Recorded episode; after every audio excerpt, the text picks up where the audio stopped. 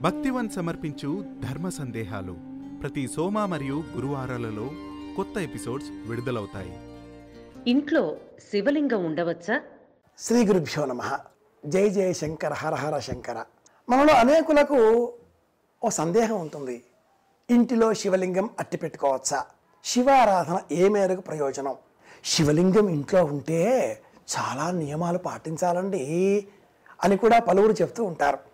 ఇది ఏ మేరకు వాస్తవం? ఇంటిలో శివలింగం ఉండే పక్షంలో ఏ విధమైనటువంటి విధులు నియమాలను మనం అనుసరించవలసి ఉంటుంది? ఈ ప్రశ్నలకి సమాధానమే చిన్న చర్చ మనం చేసుకుంటే శివలింగం అంటే ఏమిటి? ఈ ప్రకృతికి ప్రపంచానికి ప్రతీక. దేహో దేవాలయ ప్రోక్తో జీవో దేవ సనాతన. మనలో ఉండేటటువంటి ఆత్మశక్తికి ప్రాణశక్తికి అంతఃకరణానికి ప్రతీక శివలింగం. రాముడు కృష్ణుడు గణపతి దుర్గా మీనాక్షి అమ్మవారు. ఇలా ఎవరి పేర్లు చెప్పుకున్నా ఆయా దేవీ దేవతలకు సంబంధించి అర్చామూర్తి ఉంటుంది. విగ్రహారాధన అక్కడ శ్రేష్టం.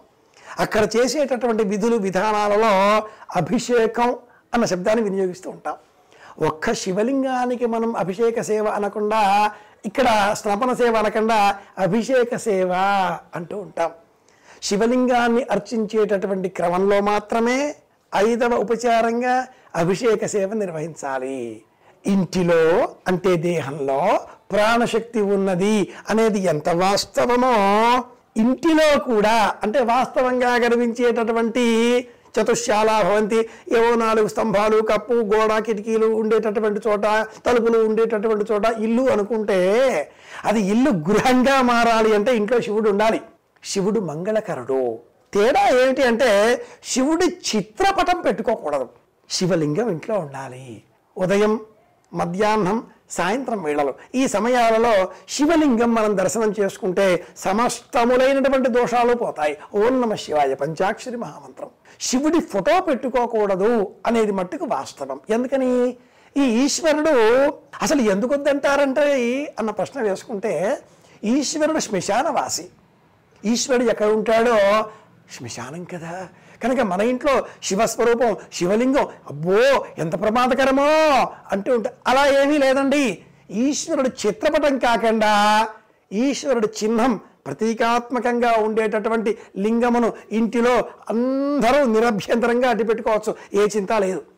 కావలసిందల్లా నిత్య విధులలో పూజ చేయాలి. అభిషేక సేవ నిర్వహించాలి. స్నానం చేసిన పిదప ఉదికిన పరిశుభ్రమైన అంచు కల వస్త్రాన్ని ధరించి గుర్తుపెట్టుకోవలసిందల్లా ఒకటే అంచు కల వస్త్రం ధరించడం అంచు కల వస్త్రాన్ని భుజం పైన వేసుకోవడం. ఈ వస్త్రధారణలో చిరిగిపోయినవి చేత్తో దారంతో కుట్టుకున్నవి రిపేర్లు చేసినవి అంచు లేనివి రెండేసి మూడేసి వస్త్రాలని కలిపి కుట్టినవి ఇలాంటి వాటిని ధరించకూడదు. అలాగే చక్కగా కార్పా సమయకరాట్రంచ ధావళి కానీ పట్టు వస్త్రం కానీ లేదా నూలు వస్త్రం ఉన్ని వస్త్రం అయితే ఉతికి పరిశుభ్రంగా విడిచింది కాకూడదు. అలాంటి వస్త్రాన్ని ధరించి పూజ చేసేటటువంటి చోట దీపారాధన చేసి శివలింగమును ఓ పాత్రలో ఉంచేసి కాసిన్ని మంచినీరు ఓం నమ శివాయ అని మూడు సార్లు మాత్రమే చెప్పి నీరు పోసి ఇంకొక రెండు సార్లు ఓం నమ శివాయ వెరసి మొత్తం మీద ఐదు సార్లు పంచాక్షరి నామాన్ని ఒక్క ఐదు సార్లు చెబితే చాలు. పరమేశ్వరుడు ఆనందిస్తాడు. ఈ మూడు సార్లు చెప్పిన పిదప ఆ శివలింగాన్ని చక్కగా తీసుకుని కండువాతలో అంగవస్త్రంతో చక్కగా తుడిచేసి ఆ పైన పెట్టేసి కాసింత గంధం అక్షింతలు ఒక్క తులసి దళం అలా పెట్టేసేసి రెండు చేతులు జోడించి ఈశ్వరా నీ అనుగ్రహం కావాలి. ఓం నమ శివాయ ఓం నమ శివాయ. ఇలా ఐదు సార్లు ఓం నమ శివాయ అని చెబితే చాలు అభిషేకం అయిపోయినట్టే నమ శంభవే చ మజాభవే చ నమ శంకరాయ చ మజస్కరాయ చ నమ శివాయ ఐదవది. శివతరాయ చ ఆరవది. ఈ ఆరు పాదాల మహామంత్రానికి మృత్యుంజయ పాశుపతము అని పేరు. కనుక ఐదవది అయిన ఆ నమశివాయని అందరూ చెప్పవచ్చు.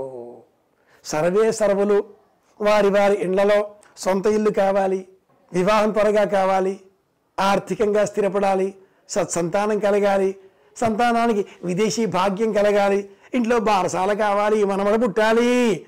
ఇలాంటి సమస్తమైన శుభకరములైన కోరికలు కల వాళ్ళంతా కూడా అన్ని వేళలలో శివారాధన చేయడం శ్రేష్టం శివాభిషేకం శ్రేష్టం. కనుక శం అంటే సుఖం ఆనందం అనుగ్రహించేవాడు పరమేశ్వరుడు.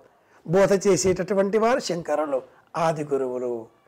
జయ జయ శంకర హర హర శంకర అంటూ గురుబోధగా ఇంటిలో ఈశ్వరారాధన చేసే ప్రయత్నం చేద్దాం. శివనామ స్మరణతో సంకల్పాలను పరిపూర్ణం చేసుకుందాం. అందరి క్షేమాన్ని కోరుకుందాం. శుభమస్తు.